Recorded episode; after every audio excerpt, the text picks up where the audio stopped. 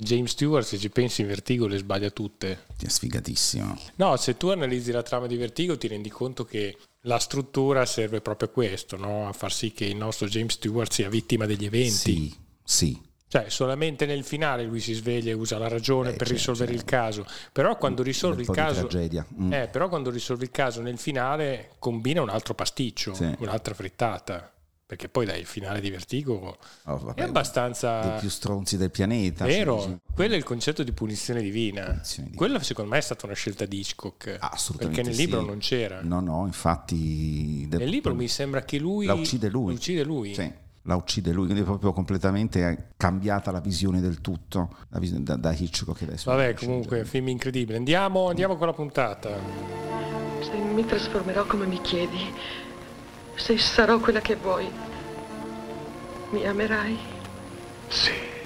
Allora lo farò, tanto mi importa. Trame strane, cinema dagli affetti speciali di Davide Zagnoli con Massimiliano Bolcioni. Allora, eccoci qua per una fantastica puntata dedicata a un classicissimo di Alfred Hitchcock, Il mago del brivido. Eh, oggi parliamo di Vertigo, La donna che visse due volte. Eh, che eh, capolavorone, sotto tutti i punti di vista. Mm. Eh, un film del millenovecentocinquantotto tratto dal romanzo omonimo del millenovecentocinquantaquattro, scritto da Thomas Narz Jacques, Narz Jacques e Pierre no, Boileau. Per Boileau, ecco. Boileau. Non lo citeremo Vabbè, mai più per non fare altre brutte eh, figure. Sei francese, non è subito. E tu pensa che nel millenovecentonovantotto l'American Film Institute ha inserito questo Vertigo al sessantunesimo posto della classifica dei migliori cento film statunitensi di tutti i tempi. Mm. Dieci anni dopo, nella lista aggiornata, è salito al nono posto e nell'agosto del duemiladodici ha scalzato Orson Welles e il suo quarto potere al primo posto, e quindi oggi parliamo del film ritenuto, ritenuto il più sì. bello della storia del cinema statunitense, Vertigo, La donna che visse due sì, volte. Pensate. Sì. Vabbè, adesso su, su, su che sia l'unico più bello magari è molto opinione di questi, perché ce ne sono tanti di film altrettanto belli, ma sicuramente è uno di quelli più... più forti ancora oggi, cioè ragazzi, sì, è ancora modernissimo, cinema impeccabile in sotto tutti i punti di vista. Ah, tra l'altro è un film che è cresciuto, cioè è cresciuto in questa classifica, ma sì. anche eh, nell'opinione pubblica è cresciuto tantissimo, perché è un film che rivisto adesso ha tantissimi significati, quei famosi significati che all'epoca sfuggivano anche alla critica. Ma allora dunque, sai, è sempre un po' un fenomeno strano, perché è come dire tutto quello che fa parte del ricordo, anche personale, di ognuno di noi. Cioè tu vivi qualcosa oggi, una situazione, ti lasci con la brosa, boh, quello che vuoi. Poi ti sembra una cosa, dopo vent'anni quando ci ripensi è un'altra. Uno perché la vedi con il tempo che ti ha dato altre visioni, nel frattempo la vita, bla bla. Due perché lo vedi da fuori, quindi non ne sei più così coinvolto, cominci a diventare più spettatore di te stesso nel passato, no? E quindi ci sono a volte delle situazioni in cui dici ma cosa ho mai fatto quella volta, o ti rendi conto che pensavi di aver ragione invece avevi torto, viceversa. Insomma, figuriamoci nel cinema, quando viene preso questo romanzo all'epoca non è che si pensava così diventerà il film numero uno della classifica tra cinquant'anni, cent'anni dei più bel film d'America. Pensavano, facciamo un film che incassi, quindi facciamolo fare a uno che di incassi se ne intende, cioè Hitchcock era uno che incassava molto, lui stesso dice il testo è molto bello, facciamo Vertigo, cioè La donna che visse due volte. Non ha la presunzione immediata al prodotto nel momento in cui viene fatto di credersi il migliore di tutti. Hitchcock voleva fare un buon film, stop. Men che meno quando fece ad esempio Psycho, ne avevamo già parlato, dice voglio fare un bel film che incassa, anzi meno spendo meglio è. Vai a pensare che diventava un must che, che dava via a un genere praticamente, cioè è chiaro, no? C'è, ci vuole il pubblico, ci vuole il tempo, ci vogliono sì, lo diciamo spesso Max, eh. cioè l'artista non è mai realmente no, consapevole, consapevole del no. presente, di quello è che sta realizzando così, sì è meglio, sì sì, tu non puoi programmare mm-hmm. un cult movie. Cioè un cult movie si costruisce da sé in un certo sì, senso. Perché è fatto di cose che la gente ci mette dentro. Se analizziamo Vertigo, dietro alla trama noir c'è una storia d'amore tremenda. Sì, sì, incredibile. Che è degna di Orfeo e dice, di uno dei classici. Non parliamo della tragedia greca, il tema del gemello, il doppio, cioè tutta sta roba è infilata. Il doppelganger, come si C'è dice tutto, oggi. Esatto, ne capito? È tutto, tutto assolutamente presente. E quando dentro ci sono dei meccanismi così arcaici, parliamo di tragedia greca, ad esempio, stiamo parlando di un fenomeno che esiste da tre-quattro mila anni. Se esiste ancora da tre-quattro mila anni, è chiaro che qualsiasi cosa ci si appelli in qualche modo, non dico che dura tremila anni, però comunque nel tempo sopravvive. Max, andiamo in breve con la trama di questo fantastico La donna che visse due volte. John Ferguson, detto Scotty, ex ispettore di polizia, accetta un incarico da un vecchio compagno di università. Dovrà sorvegliare la moglie di costui, che sembra posseduta dal fantasma di un'antenata. Questo è il breve incipit yes. della vicenda, e ad un certo punto in questo film abbiamo un sacco di cose interessanti al di là della trama. C'è la proiezione di un sogno, il tradimento della razionalità, un viaggio nella parte buia della mente, l'inesorabile destino dell'essere umano che va alla continua ricerca dell'impossibile per riempire un proprio vuoto esistenziale. Sì. C'è veramente tantissimo in questo film, che fondamentalmente è un film commerciale. Sì, eh, allora era un film commerciale, lo sarebbe anche oggi, però sai, io temo che se oggi lo proietti al, fi- al cinema, le new generation lo trovano lento. Lo trovano lento perché in Vertigo la lentezza è un, com- come si dice, un punto fondamentale. È la sospensione temporale dell'immagine che diventa sospensione del tempo. Solo un altro film dopo Vertigo io ho trovato che ha lo stesso impatto, ed è Suspense, Giro di vita di, di Jack Clayton, dove c'è lo stesso meccanismo. Quando Miss Jessel, va tag- la, la governante, va a tagliare i fiori, che si rallenta tutto, non senti più un suono, diventa tutto rarefatto e tu non capisci se stai vedendo il film o te lo stai sognando, e poi appare il fantasma de- dell'uomo in cima alla torre. Invece qui vedi lei al cimitero, vedi lei che cammina lungo l- l- il profilo del ponte di, di-, di San Francisco della Bay, il Golden Gate, vedi dei momenti di rarefazione totale che, fatti da Hitchcock, ti sospendono il tempo, quindi non ti rendi conto più di tanto che è lento tecnicamente parlando il momento. Fatti da qualcun altro, ad esempio il suo imitatore number one Brian De Palma in Vestito per uccidere, Angie Dickinson fa la stessa cosa nello stesso museo, la citazione è quella, solo che dopo un po' quello di De Palma dici basta, non ne posso più di questa Dickinson che ci mette quaranta anni per riuscire a guardare due quadri e a ritrovare un guanto che ha perso, cioè diventa infernale, perché non è Hitchcock, per quanto io ammiro De Palma, ma aveva capito qualcos'altro De Palma probabilmente. Invece la rarefazione di una morte sospesa che c'è in Vertigo è rarissima. Oggi farlo vedere a un pubblico moderno o coglie emotivamente questo momento, quindi non si accorge, altrimenti sbuffano e dicono che palle sto film, quanto è lento. Sarebbe ora che anche le new generation invece capissero che la lentezza e la mortalità è una cosa, invece l'arte è un'altra. Basterebbe presentare il film oggi con un piccolo preludio di un, qualcuno che se ne intenda, che gli spiega cosa è stato Vertigo e su cosa è costruito. A quel punto anche uno di diciannove anni capisce perfettamente il film. Anche perché questo concetto di proiezione è stato presente anche in tanti altri film che sono sì, venuti dopo. Beh, vabbè, Vertigo ha aperto tante cioè volte. Tu pensa solamente a Anne Butterfly di Cronenberg, yes. il, il concetto è un po' quello, no? Ma sì, tu proietti su una persona un qualcosa che non esiste. L'insoddisfazione è la ricerca di un ideale, perché nel film il personaggio che interpreta James Stewart, il protagonista maschile, ha una fidanzata, non è che non ce l'ha, eppure questa fidanzata, la povera Betty Schaeffer di Viale del Tramonto, usata qua per fare sempre la sfigata di turno, cioè anche qui è quella messa da parte, è quella che gli vuole bene, quello che lo segue, quando lui va in crisi, va in depressione, lei gli sta sempre di fianco, quindi sarebbe la, la compagna ideale, ma lui deve inventarsi qualcos'altro, che non è neanche, se ci fai conto, la moglie dell'amico, quando lui dice segui mia moglie perché non so, mi sembra pazza, non capisco, va sempre a vedere questa cosa, si pettina come un'antenata là, che ha visto un dipinto, la famigerata Carlotta Valdes.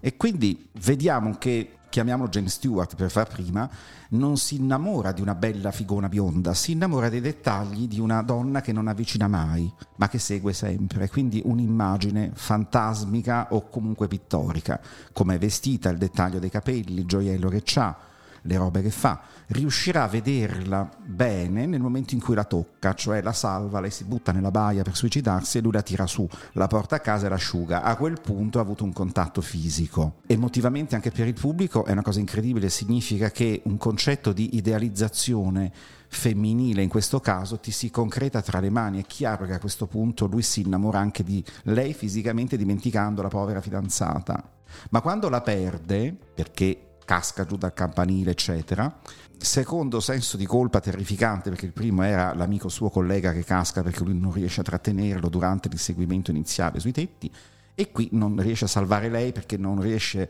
a salire sulla torre dove sta salendo lei nel campanile perché lui soffre di vertigini, quindi non riesce a fare le scale in tempo. A questo punto lui si dà tutte le colpe del mondo. Arriva questa che incontra per caso per la strada che gli ricorda tantissimo quell'altra. Che non c'è più. Che non c'è più. Quindi l'amor lui perduto. Se la costruisce, no? Cioè la ricostruzione di un mito. Siamo a questo punto in una società pop contemporanea spaventosa. Quante sono quelle che imitano Marilyn Monroe per sentirsi lei come se ci fosse ancora, o quelli che vanno a vedere le imitatrici o le drag queen che fanno tutte le imitazioni del mondo. Ecco perché Vertigo è un film camp, parliamo di travestitismo a dei massimi livelli. Il travestitismo non è solo dato da un vestito, ma da una personalità travestita, e di mezzo c'è sempre questa povera fidanzata, quindi si parla proprio di un film conseguente a un romanzo. Fu accusato anche di essere un po' sessista questo romanzo, e le donne qui fanno tutta una brutta figura, che parla di questo, il mito perduto, la ricerca di questa cosa: ho bisogno di un idolo, ho bisogno di un'icona, ho bisogno di un sogno da portare avanti, ce l'avrei di fianco la donna ideale, che me frega, preferisco però non la vedo, ecco, al punto che ne trovo un'altra che non so neanche chi sia, e la bardo, la trucco, la ritingo e la trasformo nella prima. Il gioco ci dirà che era la prima, ma lui non lo sapeva. Ecco dov'è il bello del giallo, giallo insomma, del noir che scrissero. Sì, tra l'altro il film si interrompe proprio sì. sui titoli di coda nel momento massimo di questa tragedia, sì. perché ad un certo punto si rompe in maniera inesorabile questo sì. gioco, questo meccanismo. Al massacro, fondamentalmente. Al massacro, e poi adesso io spoilererò tutto, ma tanto se non l'avete visto andate all'inferno. Ma il concetto è, eh, nella trama che vi abbiamo raccontato, lui appunto segue questa moglie, non riesce a salvarla dalla sua follia e si suicida, si sente in colpa, incontra questa qui che non sa chi sia, che ricorda tantissimo l'altra, inizia un po' a corteggiarla, a conoscerla, non è neanche, ripeto, perché ha bisogno di una donna, ce l'ha già lui la fidanzata fissa, ma in questo momento lui ha bisogno di ricostruire questo ideale. La ritrucca, la ricosa in questa scena incredibile a livello cinematografico di Kim Novak, che finalmente truccata e ribardata diventa eterea, tutta una miseria, quella stanza di lui che si gira diventa tutto verde, tu vedi letteralmente il fantasma della prima, una figura fantasmatica, cioè, è splendido, tutta la scena che gira intorno mentre lui la bacia, e dalla stanza passiamo alla stalla dove l'avevamo incontrata l'altra volta. Insomma è una visione, ragazzi, che ancora oggi batte proprio per concetto la maggior parte delle cagate che si vedono dappertutto. Visivamente impeccabile, proprio perché la traduzione visiva di un pensiero, di un'emozione fortissima. Tra l'altro spendeva tantissimo per fare queste piccole scene. Assolutamente, che poi... perché sai oggi fanno tutto con la computer grafica, sì, allora sì, no, sì. Allora aveva costruito un set che girava e lì aveva ripreso la stanza che gira e poi diventa, poi ha preso un fondale di quelli tondi come facevano da proiezione, ha messo i due attori su una pedana che girava in senso inverso, riprende loro due che girano da una parte, mentre dietro il filmato fa vedere tutta la stanza che vortica. Cioè per fare sta roba ci perdevano un sacco di tempo, era tutto manuale. Ma vogliamo poi dimenticare l'indimenticata e imitata da quel punto in avanti di tutti, eh, carrello avanti, zoom indietro, che è il senso di vertigine quando guarda in fondo alle scale, quell'effetto ottico che inventò tra l'altro Hitchcock, che lui e il suo operatore disse prova a fare sta cosa, siccome è contraria per concetto può darsi che dia il senso che voleva lui. Sì, infatti poi questo film è famoso anche per l'effetto vertigo. Vertigo, che è questa vertigine che ti viene proprio vedendo il film, ottenuta tecnicamente con un carrello indietro, cioè quindi la macchina da presa fisica retrocede, quindi l'immagine si allontanerebbe, ma mentre questo succede lui va avanti con lo zoom, cioè ottiene praticamente uno strano meccanismo, è come se tu potessi avere camminando indietro gli occhi che vanno avanti, per cui hai una dilatazione di tutta l'immagine che ti dà un senso di vertigine veramente incredibile, incredibile. Tra l'altro io me ne ricordo, l'hanno fatta in tanti, sì, anche per omaggiare il grande maestro. Poi io, io mi ricordo una scena eh, girata con la stessa tecnica, mm-hmm, nello squalo, su un'inquadratura di Roy Scheider in spiaggia. Nella spiaggia, quando c'è la prima lo squalo che lui si gira e c'è stessa cosa. Sì, era un omaggio questo, secondo me, eh, da parte sì, di sì, Spielberg. Ma l'aveva detto anche Spielberg. Ecco, quindi è un film talmente pieno comunque sia tecnicamente che emotivamente di discorsi vari che bene o male accontenta un po' tutti. C'è anche una visione ricordata, la famosa sequenza dell'incubo che diventa improvvisamente un, un disegnato a mano. C'è questa vertigine fatta tutta di fiori, di robe. Beh, dietro c'era lo zampino del grande Saul Bass. Bass, ragazzi, faceva dei titoli di testa o comunque delle situazioni visivo-fotografiche pazzesche. Sì, che ricordiamo oltre in Vertigo anche in Exodus, sì, un, due, tre del grande Billy Wilder, l'uomo di Alcatraz. E Saul Bass fece anche, penso, l'unico film molto strano, io l'ho visto, come è affascinante, sì, fase quattro di Istruzione Terra. Sì, sì, è strano, è strano, chiaramente ha delle immagini pazzesche con queste formiche. Sì, è una fantascienza. Sì, sì, film di fantascienza, sì, ma andavano sì, molto mille, negli anni settanta. Del millenovecentosettantaquattro. Eh. Le formiche si stanno organizzando, la Terra degenera, i pianeti si allineano in modo sfavorevole. Insomma, sarebbe ora che lo facessero contando il delirio che sta succedendo nel mondo. Le formiche sono davvero le uniche che potrebbero risolvere la situazione. Praticamente in questo film ci sono questi tre protagonisti sì, che sì. devono affrontare la ribellione degli insetti. Ma guarda, è stranissimo questo fase no, che quattro. Poi le formiche ti entrano dappertutto, cioè non è che dici un dinosauro, lo vedi, cioè, se, si, le formiche. Se si equalizzano fanno sì. del casino eh, le formiche. Infatti, ma è il pregio di quel film, l'ho visto tanti anni fa, poi ce l'ho anche in D V D, ma eh, era quello, la paura di non ci pensi mai, ma sono miliardi, cioè le formiche credo che siano tra gli animali più presenti nel pianeta, sono miliardi, non le vedi, sono piccole, si infilano ovunque. Le formiche, se davvero avessero la volontà di, tu pensa a tutte le basi segrete, militari, quelle che vuoi, le formiche ci passano attraverso le prese d'aria ovunque, fanno saltare tutto. Cioè, capito, sono le uniche in grado veramente di trasformare il pianeta in un formicaio e, e fare sparire. Non lo fanno probabilmente perché non c'è appunto la logica del pensiero. Sì, perché poi hanno uno, un'organizzazione impeccabile. Uh, Bene, sì. Max, torniamo al nostro Vertigo, La donna che visse due volte, per parlare del romanzo che in questo caso, uscito nel millenovecentocinquantaquattro, mm-hmm. abbiamo detto inizio puntata, e il romanzo si svolgeva nella Francia degli anni quaranta, sì. mentre invece il film di Hitchcock si svolge nella eh, California del decennio successivo, quindi cioè, siamo negli anni cinquanta, attuale alla sua epoca. Sì, sì, sì. Ci sono delle differenze. La prima sì. è la rivelazione anticipata sì. a un terzo dalla fine della storia, con la scena della lettera, te certo. la ricorderai, della effettiva identità di Madeleine mm. e Judy. Quindi esatto. ad un certo punto il pubblico sa una cosa che il protagonista ancora non, non sa. sa. Perché ed è molto accattivante. La genialità eh? di Hitchcock e dei suoi sceneggiatori, tra i quali penso la moglie come sempre, ma è proprio questa. Il romanzo ha uno spessore diverso. Mettiamola così, è serio anche il film, però il film è talmente visionario che può sembrare, specie quando arriva la sequenza, come dicevamo prima, dei fiori disegnati, di questa visione pop acid, molto all'avanguardia, perché in realtà se il film è del cinquanta, quella roba a colori così, chi fa parte della mia generazione magari lo ricorda meglio, ma ricorda un film dei Beatles, cioè Yellow Submarine, tutta sta roba ha ah, queste visioni pop di fiori che scoppiano, acid, un po' dati dall'oppio, dall'acido, da tutto quello che andava negli anni sessanta settanta. Invece lui lo fa in Vertigo vent'anni prima, cioè una visione psichedelica che anticipa veramente un genere che arriverà vent'anni dopo. Quindi sto film ha una caratteristica. Il romanzo invece è una drammatica storia noir che rimane cupa fino in fondo, giocata sui toni del giallo, cioè chiamiamola giallo all'italiana, nel senso che tu devi capire cosa succede e finché non arrivi in fondo, un po' come faceva Agatha Christie, non lo sai. Quindi il fatto che lui, come abbiamo detto prima, vede questa e non sa che è l'attrice che era stata pagata dal marito, che è il vero mandante dell'omicidio, della moglie, che era in realtà un'altra e non la si vede mai se non in un flashback verso la fine, eh, sì. hai capito? Quando si risolve tu tutto. Non, che, che appunto la seconda che incontra lui è davvero in realtà la prima, che non era mai che morta. Non era mai morta, perché appunto era un'attrice pagata.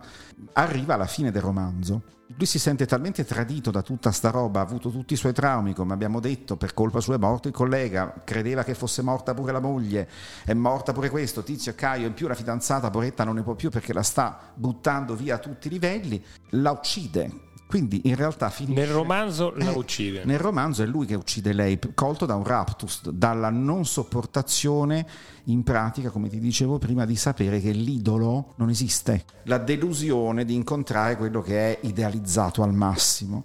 Lì diventa psicotica, per cui lui è un criminale. Quindi siamo sempre su certe dinamiche che Hitchcock comunque cercava: il doppio, eh, il travestimento, l'inganno visivo per sembrare un altro. Vogliamo parlare di Psycho? Cioè lui che fa la parte della madre. È una roba che ci torna, non è così nuovo al genere. Però in questo caso, nel racconto della Vertigo, uè, arrivare in fondo forse appesantiva molto il film, perché era comunque la stessa trama che si prolungava per tutto un pezzo di lui, l'altro, la corteggio, la travesto, la vesto, la svesto, la faccio. Cioè tu diventare... dici che se avessero fatto la, la stessa scelta del romanzo, cioè sì, il protagonista uccideva lei, il film sarebbe, sarebbe stato, stato molto pesante. Molto pesante, ma soprattutto che cosa fai? Praticamente, nel senso, ti devi abituare che a un certo punto il film cambia e diventa una storia d'amore allucinata, cioè lui che dice ho trovato una che se la abituo e la educo e la costruisco un po' alla My Fair Lady mi diventa quell'altra. Avremmo avuto quaranta minuti più o meno minimo di film dove c'è sempre lui che la porta in giro, le dice come muoversi, come parlare, come truccarsi, che due palle. Invece lui crea Invece questo fantastico fa? colpo eh, di scena. Hai capito quello che faceva Hitchcock, che era tipico di lui, la famosa valigia con la bomba dentro del bambino che la porta in giro, il pubblico lo sa ma gli altri del film no, quindi ti crea una suspense dentro. Allora a un certo punto, arrivati ai due terzi del film, tu vieni messa al corrente della verità, quindi il caso è risolto per il pubblico. Esatto, quindi il pubblico ha capito già tutto, ma e adesso dove andiamo a finire? Quindi quando lui perde tempo praticamente nella trama, come nel romanzo, a truccarla, a pettinarla, il pubblico sa che tutto questo è inutile, si mette dalla parte di lei, si identifica nella Judy e dice adesso come glielo dirà, quando l'avrà trasformata per forza nell'altra, perché lei è l'altra, che gli dice? Continuerà a ingannarlo? Continuerà a dirgli vabbè, fingiamo per sempre che io sia quell'altra? Sì, ma poi è molto bello perché c'è un'immedesimazione, appunto, da parte del pubblico. Appunto. Cosa farei?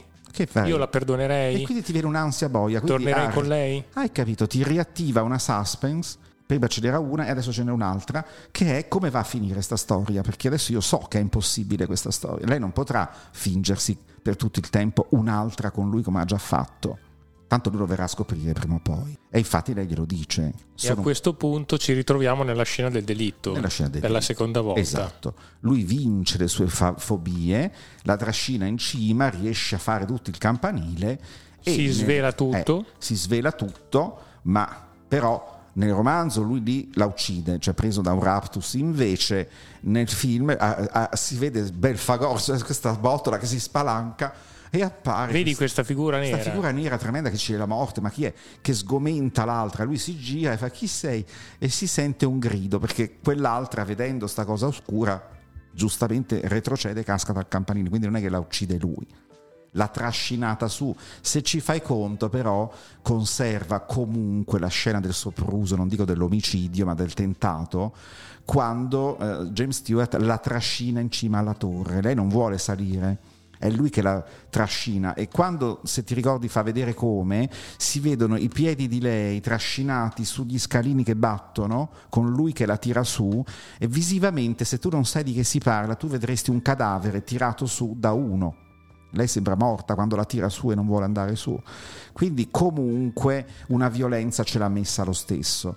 Poi morirà per colpa di questa, che si scoprirà che l'ombra nera orrenda che è apparsa è una suora che è venuta lì a dire che succede. Io credo che sia stata la suora più odiata di tutta la storia del cinema, perché dici ma con tutte le cose che, ma portati una candela, c'è veramente questa visione da Hitchcock. Ma tra l'altro una scelta sicuramente sì, Hitchcockiana. Hitchcockiana, capito? Cioè, che lui non è che le vedeva subito tipo, il sottotesto no, è eh, donna eh. hai peccato, la devi pagare. Eh, eh, ma esatto, anche perché comunque Madeleine, l'attrice e tutta la faccenda, a prescindere dal marito che è il vero mandante, andrà in galera, si scoprirà tutto quello che vuoi, c'è la giustizia umana, è una cosa, ma lei è colpevole perché comunque è stata eh, complice di un delitto. Lei dirà a James Stewart mentre la trascina su: io non volevo, quando sono corsa all'epoca sulla torre e tu non riuscivi a inseguirmi, io non sono andata su per fingere di eh, suicidarmi, stavo andando su per dire al marito che era su con la moglie Vera di fermare tutto perché io mi ero pentita e non volevo più sapere niente, ma quando era a metà strada l'altra l'ha buttata giù e l'ha praticamente uccisa. A quel punto mi ha obbligata a tacere perché le si è trovata complice di un delitto, quindi per la legge terrena anche lei sarebbe comunque imputabile di qualcosa. In più nella legge sovrannaturale, insomma, lei ha interpretato un'altra, quindi non hai una tua identità, è un amore che non poteva avere un proseguo, anche perché, ribadisco, c'è sempre comunque citata questa figura di sfondo, ma sempre presente nel film, della fidanzata vera. Quindi ti dice sempre comunque, guardando il film, lui ha già una che sarà sua moglie, non c'è niente da fare, stop. Quindi è già due volte impossibile che questa diventi effettivamente, è l'incorrere, correre dietro a un sogno, a un ideale di donna che poi non esiste se non è costruita come in questo modo. Allora Max, parliamo dell'immenso fascino di questa Kim Novak. Mm. A me fa impazzire, ma tutte le bionde hitchcockiane a me sì. fanno impazzire. Qui è grandissima, anche se originariamente la parte di questa Madeleine doveva essere affidata a Vera Miles. Vera Miles. La voleva lui, ma Vera Miles perché... rimase incinta in quel periodo. Sì, rimase incinta, una roba del genere, e quindi Hitchcock le promise alla Miles che le avrebbe fatto fare Psycho. Psycho. Poi in realtà anche in Psycho, anziché la protagonista, passò a fare la coprotagonista che è la sorella di... di.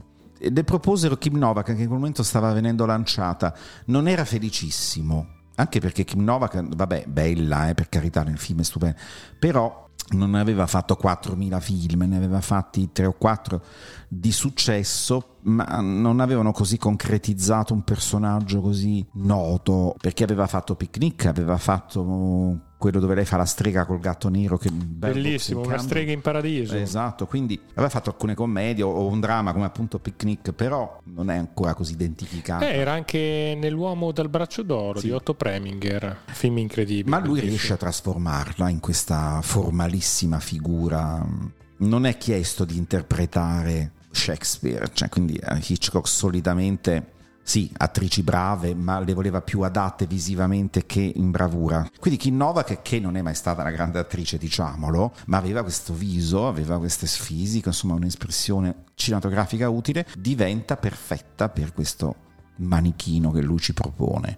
È bellissimo, ed è un'altra delle note camp mostruose di questo film, dove lei, quando è la moglie ricca, è veramente bella, le costruiscono questi abiti stupendi, la fotografia è pazzesca, se tu ci fai conto ti abituano al suo tailleur, salvo un paio di inquadrature dove lui la insegue in un ristorante, ma tutti i vestiti che porta lei, il personaggio di Kim Novak, quando interpreta la moglie, sono in sintonia con gli ambienti. La vedi al museo, la vedi al cimitero, lei ha il tailleur dello stesso colore delle lapidi, la vedi nella inquadratura del ristorante dove lui la insegue, lei passa con quest'abito verde bottiglia e con dei risvolti, mi pare rossi o rosa, non mi ricordo, che si ripigliano tutte le pareti del locale, cioè lei è l'ambiente. Psicologicamente parlando è una maniera incredibile di indurre nella mente dello spettatore l'idea che lei sia universale, cioè è il mondo, perché è colorata come il mondo. Quando arriva l'altra, cioè la vera attrice che interpretava, come si dice, la moglie, la traveste come se fosse un uomo, cioè quando la incontri per la strada sembra un travestito, ha queste sopracciglia scure orribili, non se le farebbe così neanche. Sembra una, una gitana, una quasi. gitana, capito? Truccata malissimo, cioè b- quasi quasi brutta, e sembra veramente un travestito. Non è casuale, secondo me, perché truccandola così male è chiaramente più evidente che lui, quando vuole trasformarla nell'altra, ci riesce, perché perché l'altra è sofisticatissima, bionda,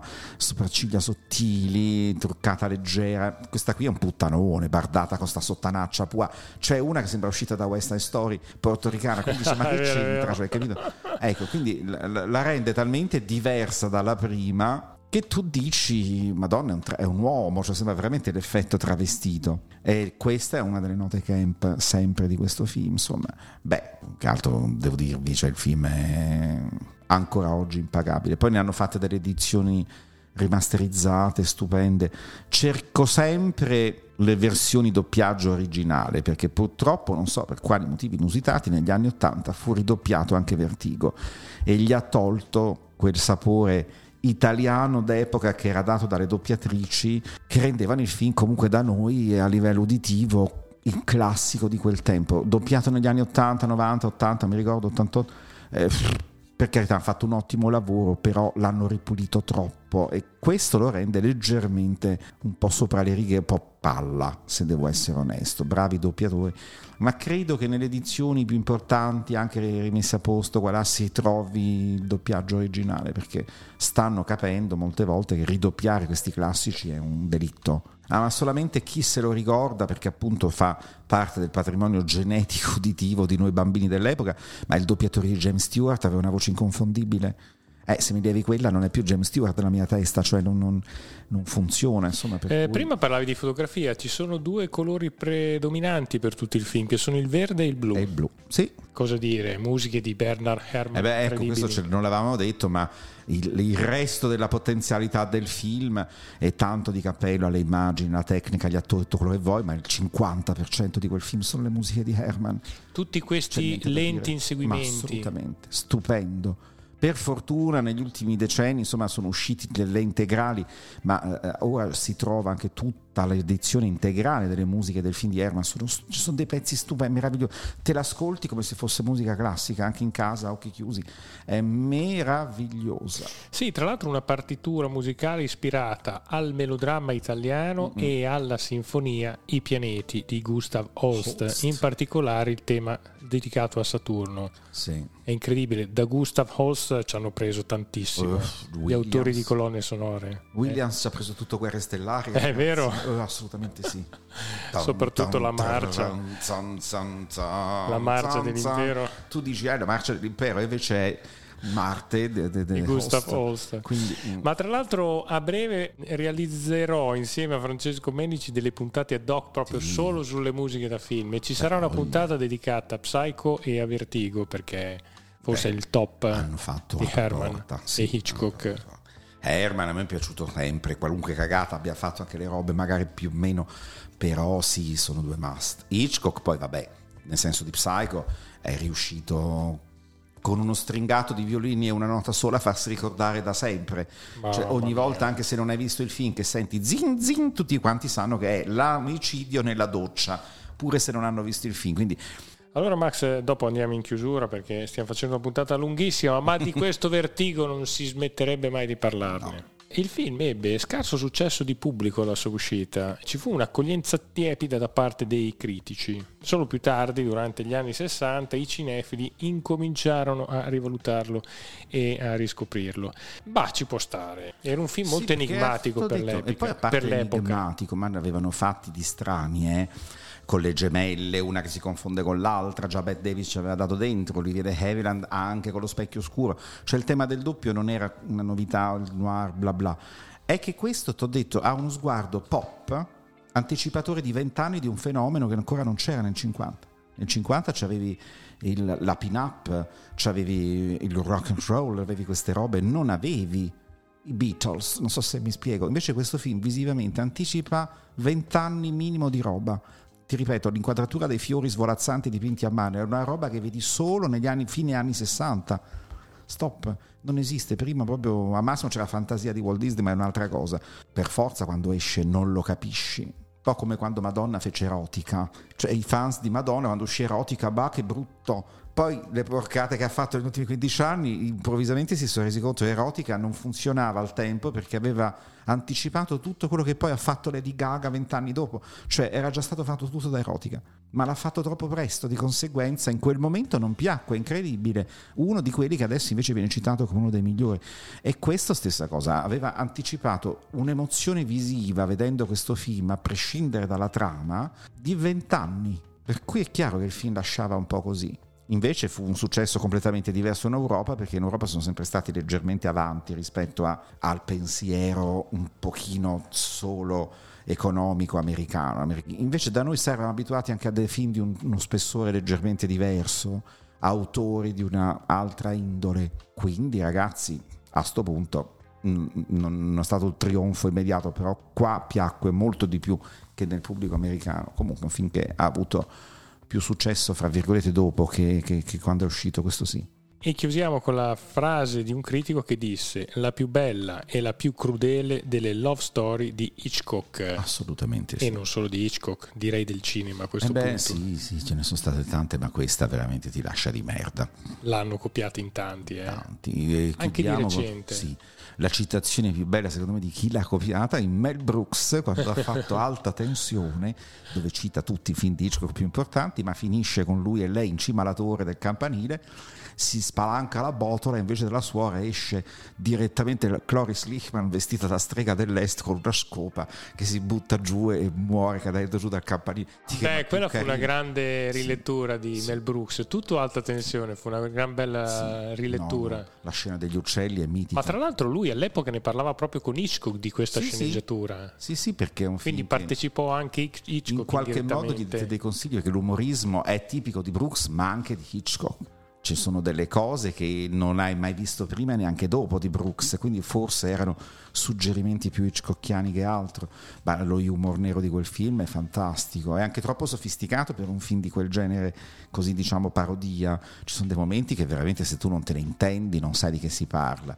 E poi contiamo che Alta tensione, magari ne parleremo una volta, se non l'abbiamo già fatto non mi ricordo, è un film commedia di quelli alla Mel Brooks, parodia, ma ci sono due o tre momenti dove la scena dell'omicidio nella cabina del telefono è violentissima. Fu quella che causò il divieto quattordici del film, perché era una scena degna di Dario Argento, la trafittura de, de, de, dei pezzi di, di, di vetro dell'assassino dentuto, eh, in realtà è pesantissima. Cioè, quindi era un film veramente che aveva nella carriera di Brooks un suo spazio particolare. Se, se dovessi dire facciamo una retrospettiva su Hitchcock, partirei proiettando Alta tensione, dicendo scusatemi, ma da qui capiamo quali sono gli stilemi principali di Hitchcock, perché Brooks li ha presi tutti, li ha messi in parodia, ma li cita tutti. Sì, sì, fece proprio un'analisi drammaturgica sì, sì, delle opere di delle Hitchcock, opere di Hitchcock. Quindi, quindi è molto colta film, come, come parodia. Tra tutti i film di Brooks è quello sicuramente più colto, e se vuoi parlare di Hitchcock guarda quello. Poi parli di Hitchcock e di dove ha preso Brooks, ma a prescindere c'è un riassunto di tutti gli stilemi di Hitchcock in Alta tensione. Sono tutti. Sì, mm. ci sono anche le citazioni delle musiche di Herrmann. Herrmann, sì, sì. Addirittura quando passa il pullman fuori, quella è micidiale, cioè la musica che prende spessore, volume, e lui nella macchina che la sente anche lui dice ma cos'è sta musica? Si gira e passa la Los Angeles Symphony dietro di un pullman che sta suonando a tutta manetta, cioè è strepitoso. Sta suonando nel pullman. Il film è strepitoso. Il film è strepitoso. Fantastico. Grande saluto a tutti quanti, grazie per essere arrivati fino alla fine di questa puntata, e noi ci andiamo a rivedere Vertigo, certo, Vertigo. Per la centocinquantesima volta. Se non lo avete visto, scopritelo, è veramente un film bello. Un saluto a tutti quanti, ciao. Ciao, ciao. Una bella ragazza ossessionata dai fantasmi del passato che la spingono a togliersi la vita. Un uomo paralizzato nei suoi movimenti da paurose vertigini. Un'attrazione irrefrenabile unisce questi due esseri che le ombre di un mistero dividono. Trame strane. Cinema dagli affetti speciali. Di Davide Zagnoli con Massimiliano Bolcioni.